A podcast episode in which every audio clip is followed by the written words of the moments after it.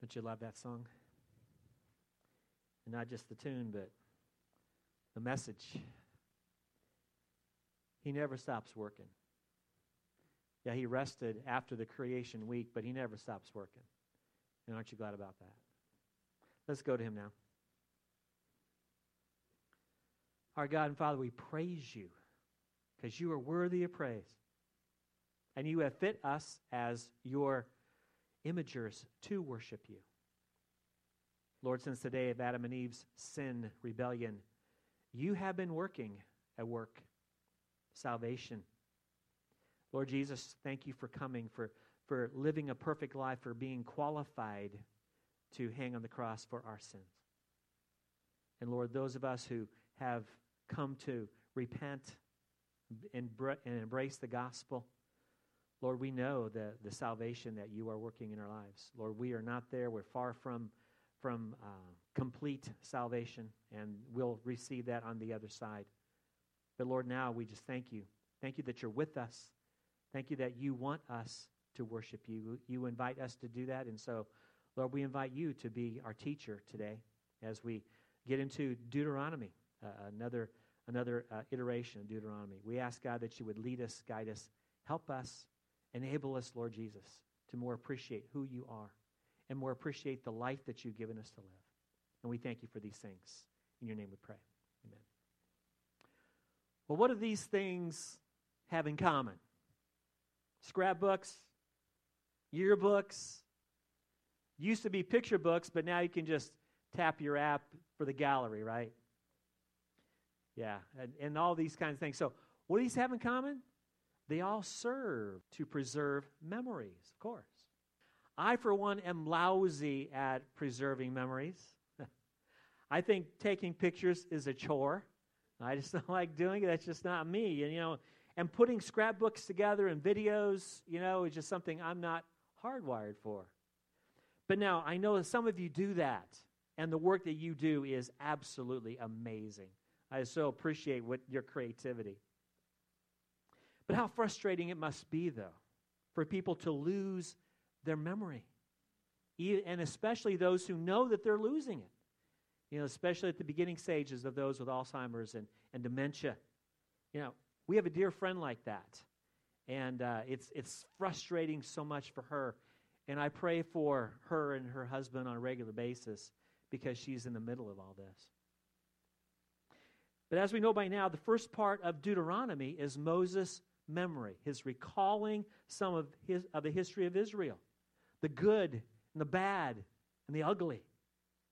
And we discovered that the book of Deuteronomy is put together in a certain way called the Suzerain Vassal Treaty. And the good, the bad, and the ugly in Deuteronomy is part of what the learned guys call the historical prologue to this treaty. To review the relationship between the suzerain, who's Yahweh, the vastly superior king, and the vassals, the sons and daughters of Israel, the vastly inferior people. The historical prologue is sort of like a remember how we got to know one another thing. And so, in the first few verses of chapter 1 of Deuteronomy, we experience Moses as the prophet speaking for God. And through Moses, the Lord reminds the people what he wants them to do to go and take possession of the land that he swore to give Abraham's family. In other words, the Israelites were to enter the land owned by the suzerain, take the land by force, by warfare, and to live in it, to occupy it. But can you imagine the ruckus that would that this would raise if the PC crowd had been there in that day? But in our passage today, Deuteronomy 1 9 to 18, we hear Moses speaking on behalf of himself. And what a way to begin the sermon. So, if you're not there yet, please open up your Bibles to Deuteronomy chapter 1, verses 9 to 18. And we're going to read together verses 9 and 10 as Moses begins his sermon, his first of about three or four sermons in this book of Deuteronomy. At that time, I said to you, I'm not able to bear you by myself. The Lord your God has multiplied you, and behold, you are today as numerous as the stars of heaven. Now, in these verses, we hear Moses declare the blessing the Lord has shown his people. And it has to do not with numbers per se, but with the faithfulness of God. Moses fulfilled the promise he made with Abram and Sarai, later called Abraham and Sarah. The Lord told them that they would have so many descendants that they couldn't even count them all. And then Moses pronounces a further blessing on the generation he was speaking to in verse 11. May the Lord, the God of your fathers, make you a thousand times as many as you are and bless you as he has promised you. And what a reminder of the goodness of God. How many of us can look back on our lives and declare loudly and proudly that the Lord has been good to us? Can I get an amen on that one? Indeed, He has been nothing but good. He's been nothing but good to me. And how we need to put that little song that many of us have learned back in the day, you know, to practical use, like, you know, count your blessings, name them one by one, count your many blessings, and see what God has done.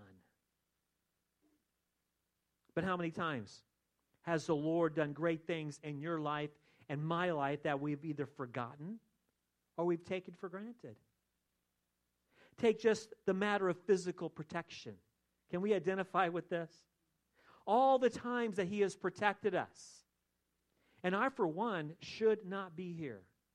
I know uh, several times that as I look back on these incidences and these situations, I should have been with the Lord already. But He has protected me, He has spared my life. And these are just the times I'm vividly aware of. What about the other times that I'm not aware of that He has protected me and preserved my life? And I'm sure that you would agree that we can camp out on just this for days on end, just recalling and just remembering the goodness of the Lord and how faithful He's been to us and how much He's provided for us. But if you can't think of anything off the bat, you know that, as it were, the Lord has done for you lately. Kathy has been busy making a binder. And this binder, she is recording the answers to prayer. And so you can look and through these things, and you can see how the Lord has been working as we've been praying, and all the yes answers that the Lord has given Grace United as we've been praying. It's an amazing thing. So if let me encourage you, just look through this, and, and you'll see just how great the Lord has been and how good the Lord has been to us. In short, our God is a God of abundant blessing and faithfulness. And let's remember this and never forget it, especially when the going gets tough for us. You know, I often say that faith is historical.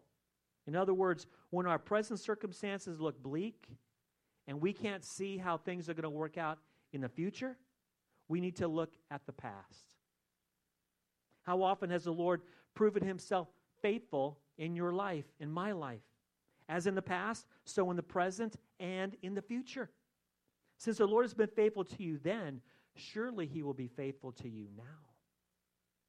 But let him determine the times and determine the means by how he's going to show himself and show up in your life. And I sometimes pray, Lord, Help me to have patience with you as you're working your will out in my life in this circumstance, that you might glorify yourself. But sometimes God's overflowing blessings comes with a burden. For, I think, for example, the gift of salvation the Lord has given me. You know, I'm so grateful for what the Lord has done in my life and the lengths He went to to purchase salvation and to offer salvation to me. And I want to shout the news. I want to see everyone who doesn't know Christ come to know Christ. And that's a burden for me. And I know it is with many of you as well. And so, what do we do? We cry out to the Lord. And we continue to cry out to Him. And we continue to cry out to Him. We trust the truth of God's word in 2 Peter 3 9, where He tells us that the Lord is not willing that anybody perish, but that all come to repentance. Every day that goes by where the Lord delays his coming, and even where he stays his hand of judgment on this country because of our wickedness, is one more day offered to our loved ones for salvation. Let's keep bringing the burden of salvation about our loved ones to the Lord. And let's prepare ourselves. Let's get ready so that when He does give us the opportunity to share the gospel, that we will be able to share with them the true gospel and not let what Miss Kitty did a little while ago, right? Hey, you want to know Jesus? Ain't it great? No. We want to give them the true gospel. The King died for us, and the King wants us to follow Him. And a shameless plug, though join us on Tuesdays right here in the sanctuary as we intercede, as we go to war concerning our loved ones and the things that the Lord has laid on our hearts. Our intercessory prayer. Let me tell you what we don't do at that time and what we also do. We don't have a devotional. We don't have an opening worship song. We don't talk about prayer, but we pray. Immediately, right, 7 o'clock on the dot, or as close to it as possible, we begin to pray. We begin to verbalize prayers of the things that the Lord has laid on our hearts. For 60 minutes, we pray. We don't stop until 60 minutes is done. And we pray, trusting in the words of our Lord, where He said in His prayer, in His terminology, that this is the greater works that He tells us in John 14 12. Prayer is the greater work. Prayer is the most powerful thing in the universe. Did you know that? It's the most powerful thing. Prayer can do anything God can do. So join us Tuesdays, 7 to 8. But for Moses, God's faithfulness in blessing the descendants of Abraham, Isaac, and Jacob resulted in a burden for him.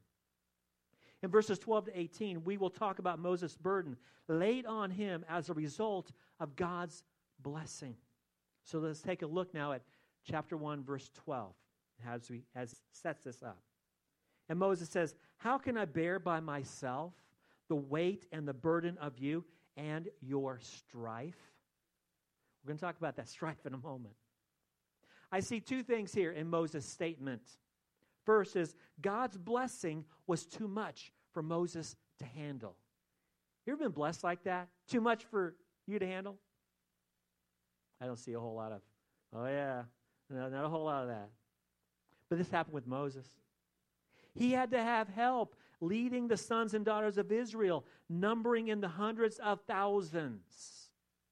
Can you imagine the problems that come along with a crowd that size? We'll see in a moment that there would not be just one set of leaders, though. There would be two sets of leaders. One set was what we would call a militia. He referred to them as commanders. And then there was another set of leaders that we would refer to, or he referred to as judges. We would call them the civilian leaders. So, besides needing help in leading the people, there's another thing I see here, and again, it is strife. He acknowledges that there is strife in the ranks, divisions between the people. Now, in any family, organization, or nation, there's no time, no time is a good time for divisions. Would you agree? But at this point in Israel history, it was especially not a good time. Because remember the task that the Lord gave them to take possession of the land. It was absolutely crucial for all the people to be pulling in the same direction in order to pull off the task that the suzerain gave them to do. Now, there's a term that's often used in the military to describe this unity and everyone pulling together. And that term is called esprit de corps. Now, Webster tells us this it's that sense of unity and common interests and responsibilities among those tasked with the mission to accomplish. You know, military folks go and they, they salute one another, they wear the same uniform, they, and they wear it proudly and sharply. That's part of that esprit de corps. It builds the morale so that they can be victorious in the battle. And with the nation of Israel tasked to go to war, there could be no disunity lest they fail in the assignment that the Lord, their suzerain, gave to them, the vassal nation, to take over his land. So, what to do? How would Moses' burden become lighter? Let's look in verses 13 to 18 to discover how Moses accomplished this. Choose for your tribes wise, understanding, and experienced men, and I will appoint them as your heads. And you answered me, The thing that you have spoken is good for us to do. So I took the heads of your tribes, wise and experienced men, and set them as heads over you, commanders of thousands, commanders of hundreds, commanders of fifties, commanders of tens, and officers throughout your tribes. And I charged your judges at that time. Hear the cases between your brothers and judge righteously between a man and his brother, or the alien who is with him.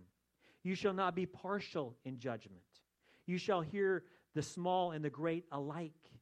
You should not be intimidated by anyone, for the judgment is God's. And the case that is too hard for you, you shall bring to me, and I will hear it. And I commanded you at that time all the things that you should do. So let's take a look at this. Moses delegated the responsibility of leadership to the people to help him. He told them to seek leaders from all 12 tribes of Jacob. And they agreed. But it couldn't be just anybody, they had to be qualified. It was not a popularity contest, and it was for a specific purpose. See, these leaders were to be wise men, practical men, experienced men. And their practical understanding of things and their experience would be needed as they would lead warriors from their own tribes into battle. The members of each tribe were to, in essence, form a military structure. Commanders of thousands, of hundreds, of fifties, and even of tens, along with other officers as well. The task that Moses assigned the people to choose their military leaders wasn't a story that we hear about in Exodus or in Numbers if we follow the history of Israel so far. This was a new wrinkle, so to speak. But if you're a careful Bible reader, you remember that the sons of Israel already had a system of judges in place. Shortly after that little Red Sea incident, Moses' father in law warned Moses about being a one man show. If you remember, everybody was coming to Moses, and they were kind of waiting in line to talk to the leader because of all the problems that they had in their lives. They wanted to get his advice on these things. And Jethro, in effect, said, Moses, my boy, you're going to wear yourself out. This is not productive. You need to organize, make a chain of command, appoint leaders of tens and fifties and hundreds and thousands who the people will come to to seek advice on various matters. And anything too tough for the leaders to handle, they can bring them to you. And that's what Moses did. And so the system of judges had been in place for a while. This was nothing new. Again, what was new was Moses told the people to appoint leaders for the militia using that same kind of structure. See, the militia, using that structure, these men were going to lead their tribes into battle. It would take a well coordinated and well organized effort to defeat the pagans and the giants in the land. Now, in verses 16 to 18, Moses recommissioned the judges and reminded them of who they were to be in their character and how they were to treat their duties and their responsibilities. And what a list this is. Think about this. Look at this. They were to hear cases of their fellow Israelites with impartiality. They were to judge righteously. The judges were to treat all people equally and all the while courageously submitting to God's authority, not being intimidated by anyone. And finally, they were to live out a commitment to accountability. The judges were to know one's limitations, consulting with others up the chain, as it were, when the matters were too tough for them. Moses reminded them of the orders and instructions of all the things that they should do. Now, this is a very straightforward, very practical passage. But you know, I look at this and I marvel at this passage because I see things here that far more than meets the eye and has direct application as well to us in the 21st century. They would think Deuteronomy has no application to us, 21st century Christians living in Mechanicsville, but it definitely does. As we know, the Bible was not written to us, it was written for us, exactly. Remember what Paul wrote regarding what we call the Old Testament Scripture in Romans chapter 15, verse 4, he says, For whatever was written in former days was written for our instruction, that through endurance and through the encouragement of the scriptures, again, Old Testament scriptures, we might have hope. So let's get Israel's supernatural lay of the land here. Israel was about to take possession of land situated in the middle of hostile territory. There were a number of nations butted up against Yahweh's land, controlled by princes, spiritual entities who were living in rebellion against Yahweh. Now, all these entities, except for you know Abraham's kinfolk. Again, this was Yahweh's land, and he dispatched his people to take possession of this land for a couple of reasons.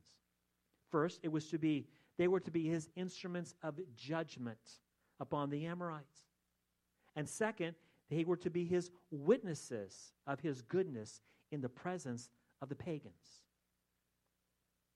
But let's step back and get an even bigger supernatural picture of what's going on here. Why did God create Israel in the first place? In large measure, it was to take back what is rightfully his. In other words, the Lord continued through the creation of Israel to implement his plan for worldwide salvation, culminating in the sending of his Messiah and everything that goes with him his birth, his perfect life, his death, his resurrection, his ascension, his return, and everlasting reign. For after all, who owns this world? The Lord does. The earth is the Lord's and everything in it and everyone in it. Every person who ever lived, the Lord owns. We are all His in that sense. It is the Lord's desire to save the world and to make it exactly the way He wants it. And He would not have evil ultimately have the upper hand. Yahweh was going to win this. And so the Lord commissioned His people to further His agenda in two ways. First, it was by force, by warfare. The Lord was going to send his holy army into his land to judge the wicked Amorites by the way of the sword. Remember what the Lord told Abram in the covenant he made with him. He said his people was going to be enslaved for 400 years in a foreign land. And that God was going to then deliver them and bring them back to the land of promise four centuries later for a reason. He tells Abram this reason in Genesis 15 16. The iniquity of the Amorites is not yet complete. God gave the Amorites 400 years to repent. But did they repent? Obviously not. So the Lord's mercy turned into his arm of judgment, and Israel was that arm. There was another reason for the Lord's use of force through the sons of Israel, and that was to get rid of the spawn of the union produced by the watchers, the sons of God and the daughters of men. Remember in, back in Genesis chapter 6, there was this issue about the sons of God and daughters of men, right? A universal under, Jewish understanding of that passage, of what the sons of God was, was that they were the watchers they were the evil embodied spiritual beings which had sexual relations with the daughters of men. That was their interpretation of that passage. And who were the spawn of these of this union, of these unions? It was the Nephilim.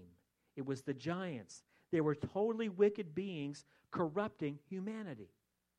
Apparently, it was Yahweh's land where the Nephilim were hanging out. And they had to go.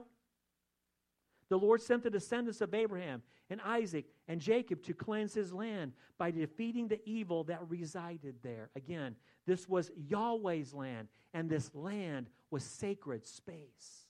Yahweh's land is indeed sacred space, and it was in dire need of cleansing. And we're going to see this over and over again in Deuteronomy. The suzerain's land was to be set apart for him. Once cleansed, and made holy, as in the Amorites dispossessed, the Nephilim dispatched, and his people established. It was then time to show a witness to the pagan nations. And this was the second part of the commission that God gave his people. And so let's explore the second part here.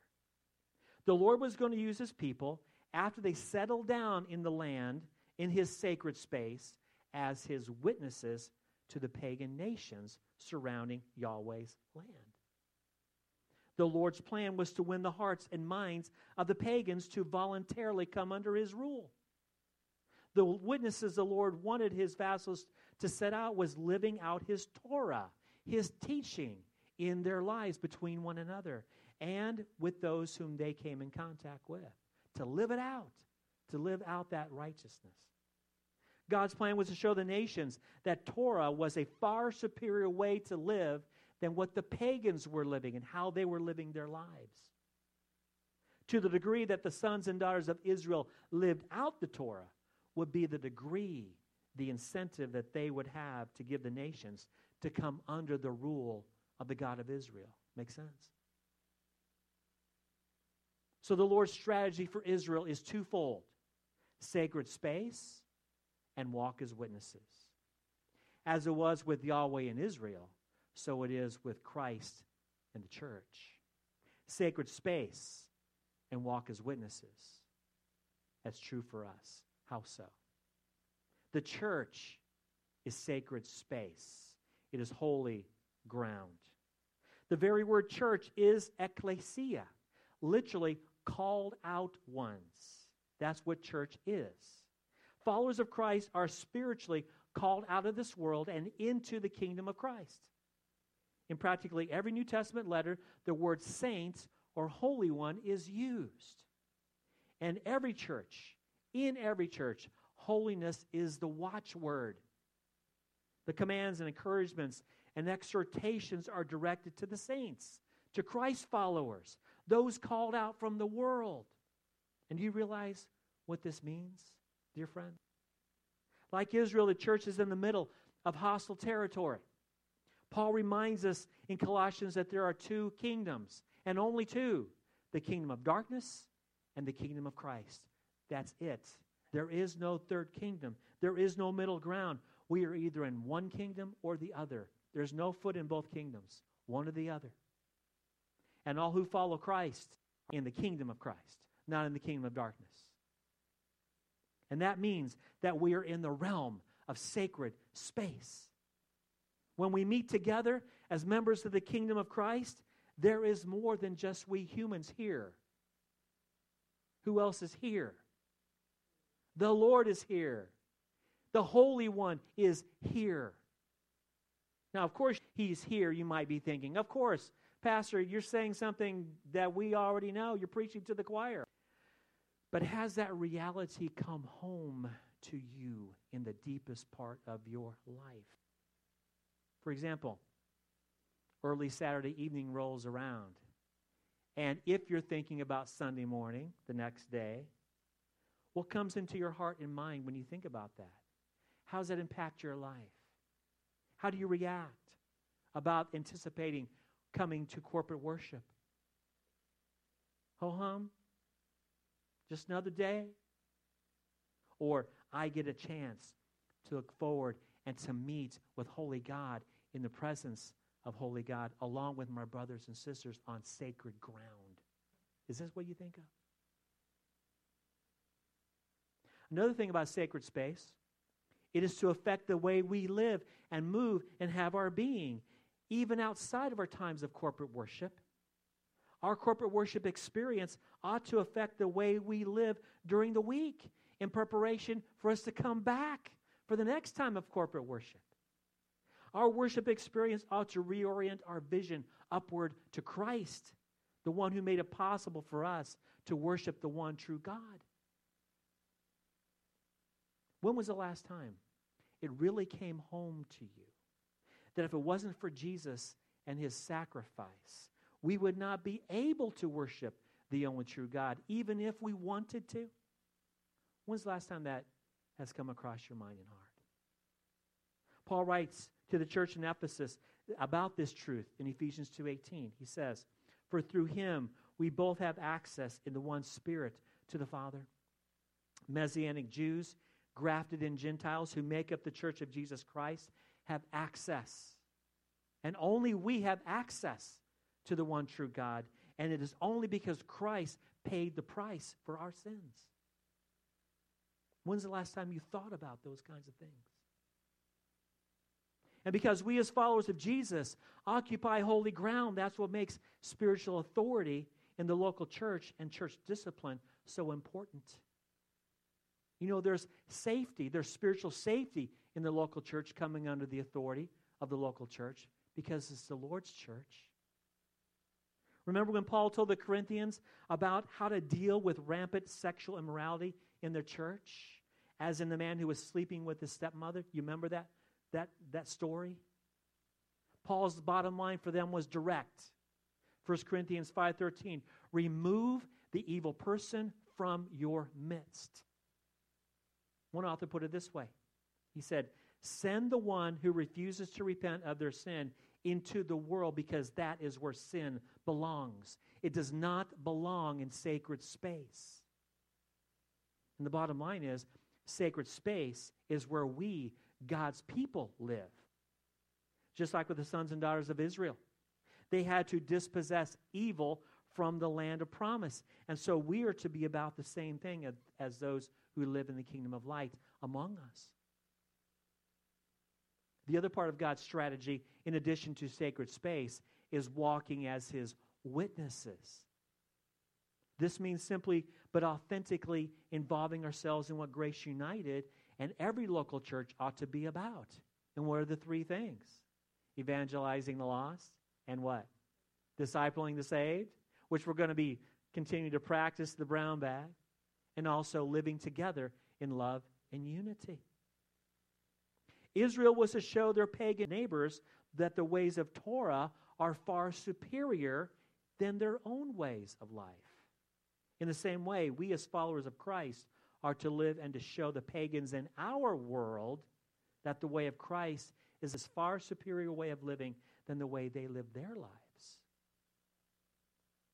And with that said, though, can you say with conviction that the way of Christ is a superior way of life as He, by His Spirit, lays it out in Scripture? Can you say that with conviction? Or do we say that the ways of Christ are superior way of life until? Until what? It creates inconvenience in our lifestyle. Or it puts the brakes upon what we want to do where Scripture tells us it's wrong. Then do we say that the way of Christ is the best way to live? See, I don't have to go into all the detail about the way that the Church of Jesus Christ clashes with the culture of the day, do I? See, wokeism, homosexuality, and transgenderism, the pursuit of pleasure, all of the religions such as Islam and etc. and etc. All of these and so much more is where true Christians, personally and corporately, we've got to draw the line in the sand, don't we? The truth is, something must give when our toe is heading toward one side of the line or the other. And here's the rub the world, as the world, will never, ever accept the ways of Christ as superior to their way of life. They will never do it. For the ways of Christ calls for death to self, while the world demands that we live for ourselves. Christ calls for his followers to have to display open-handed generosity. The world says no, keep it for yourself. To be persons of integrity, even at great personal cost. Sexual purity is a hallmark of a true Christian. This does not sell well in the world.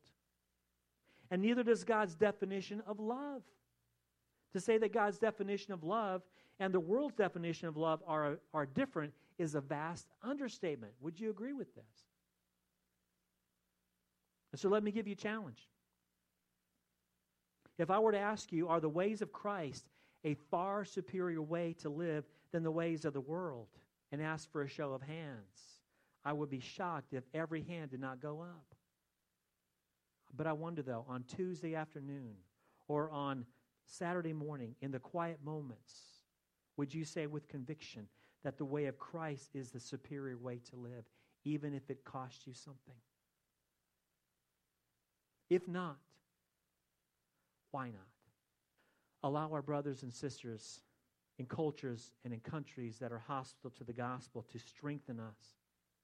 See, our time of persecution will be here in Mechanicsville before we know it. In some places in our country, a number of our brothers and sisters have already paid the price or paid a price. And as we conclude the message this morning, I invite us to recite the words of a letter found on the desk of a pastor from Zimbabwe the day after he gave his life in martyrdom for the Lord. I have no doubt that his, this dear brother's consideration of his way of life, of the, life of Christ, was far superior than the pagan neighbors that he had. And though we have not recited this declaration for a while, it is good to remind ourselves of the words of our dear brother from time to time. So if you if you have your manuscript, go ahead and read from there. Or if you don't, you can pull it out of your bulletin. But let me encourage you to even take it from the bulletin, maybe put on your refrigerator door or something. You know, to look at it from time to time, to remind us of the commitment that, that the way of Christ demands of us. The Lord who loves us demands of us that we follow him wholeheartedly. And so recite with me, please, this declaration of this pastor. The day before he was martyred, he wrote this. He said, I am part of the fellowship of the unashamed. I have the Holy Spirit power. The die has been cast. I have stepped over the line. The decision has been made. I am a disciple of His. I won't look back, let up, slow down, back away, or be still. My past is redeemed. My present makes sense. My future is secure. I'm finished and done with low living, sight walking, smooth knees, colorless dreams, tamed visions, worldly talking, cheap giving, and dwarfed goals. I no longer need preeminence, prosperity, position, promotions, plaudits, or popularity. I don't have to be right, first, tops, recognized, praised, regarded, or rewarded. I now live by faith, lean on his presence, walk by patience, am uplifted by prayer, and labor with power. My face is set, my gait is fast, my goal is heaven, my road is narrow, my way is rough, my companions are few, my guide is reliable, my mission is clear. I cannot be bought, compromised, detoured, lured away, turned back, deluded, or delayed. I will not flinch in the face of sacrifice, hesitate in the presence of the enemy, pander at the pool of popularity, or meander in the maze of mediocrity. I won't give up, shut up, or let up until I have stayed up, stored up, prayed up, paid up, preached up for the cause of Christ. I'm a disciple of His. I will keep going until he comes. Give until I drop. Preach until all know. And work until he stops me. And when he comes for his own, he will have no problem recognizing me. My banner will be clear. Is this your heart? If it's not, we need to examine. Where are you? is the way of Christ. Superior. Not just one way among many, but is it superior to the ways of the pagans? Let's pray.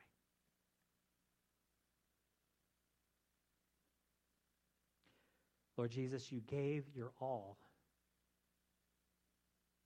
to the Father. the results of you giving your all to the Father to prove to the world that you love the Father resulted in the cross. As we heard today in Bible fellowship, Stephen gave his all to you, and it resulted in his stoning. Lord Jesus, we were dead, dead in our sins and trespasses. and you created in us who know you, who are in your kingdom. You created in us a miracle. You brought the dead back to life. Lord, how could we not follow you? How could we not conclude that your way of life is far superior than the ways of the pagans? Lord, I pray for each of us that you will give us that conviction, something that we are willing to die for, that your way is better than, than any other way there is. Lord, may we live in gratitude for what you've done for us. Lord, you've loved us to the uttermost. May we return that, that life. May we return that commitment. But Lord, we can't do it by ourselves. We recognize our need, our utter dependency upon the Holy Spirit to do this in our lives. But Lord, that does not mean that we sit back and just let you do all the work. Lord, you've told us in your word, Paul was a good example of that. He tells us to work out, to exercise our salvation with fear and trembling, for it is you who work in us, both to will and to do according to your good pleasure. So, Lord, I pray for my brothers and sisters. I pray for myself. I pray, Lord Jesus, that you will help us, please, to follow you because we want to follow you. Be, to follow you because we can't do anything else. Just like Peter told you, Lord, when you ask, Do you want to go away too? After all the thousands left you. And Peter said, Lord, to whom shall we go? You have the words of eternal life. So, Lord, I pray in that spirit that you will help us to live out the ways that you've called us to live. Again, knowing that your way of living is vastly superior than what anybody else or any other any other religious leader might have. Lord, you loved us. Help us, Lord, to love you in return. And to do that by obeying your commandments because we love you, because we want to show you love. So now, Father, I pray as we turn our attention to the giving, that you help us to give with, with a heart that's overflowing, full of gratitude for what you've done, for the fact, Lord, that, that you've given us life and that abundantly and eternal. I pray, Lord, as we turn attention to our singing as well, Lord, that you will help us to sing with all of our heart, soul, mind, and strength, giving you the praise and glory and honor and worship that you alone deserve. And we'll thank you for these things in Jesus' name.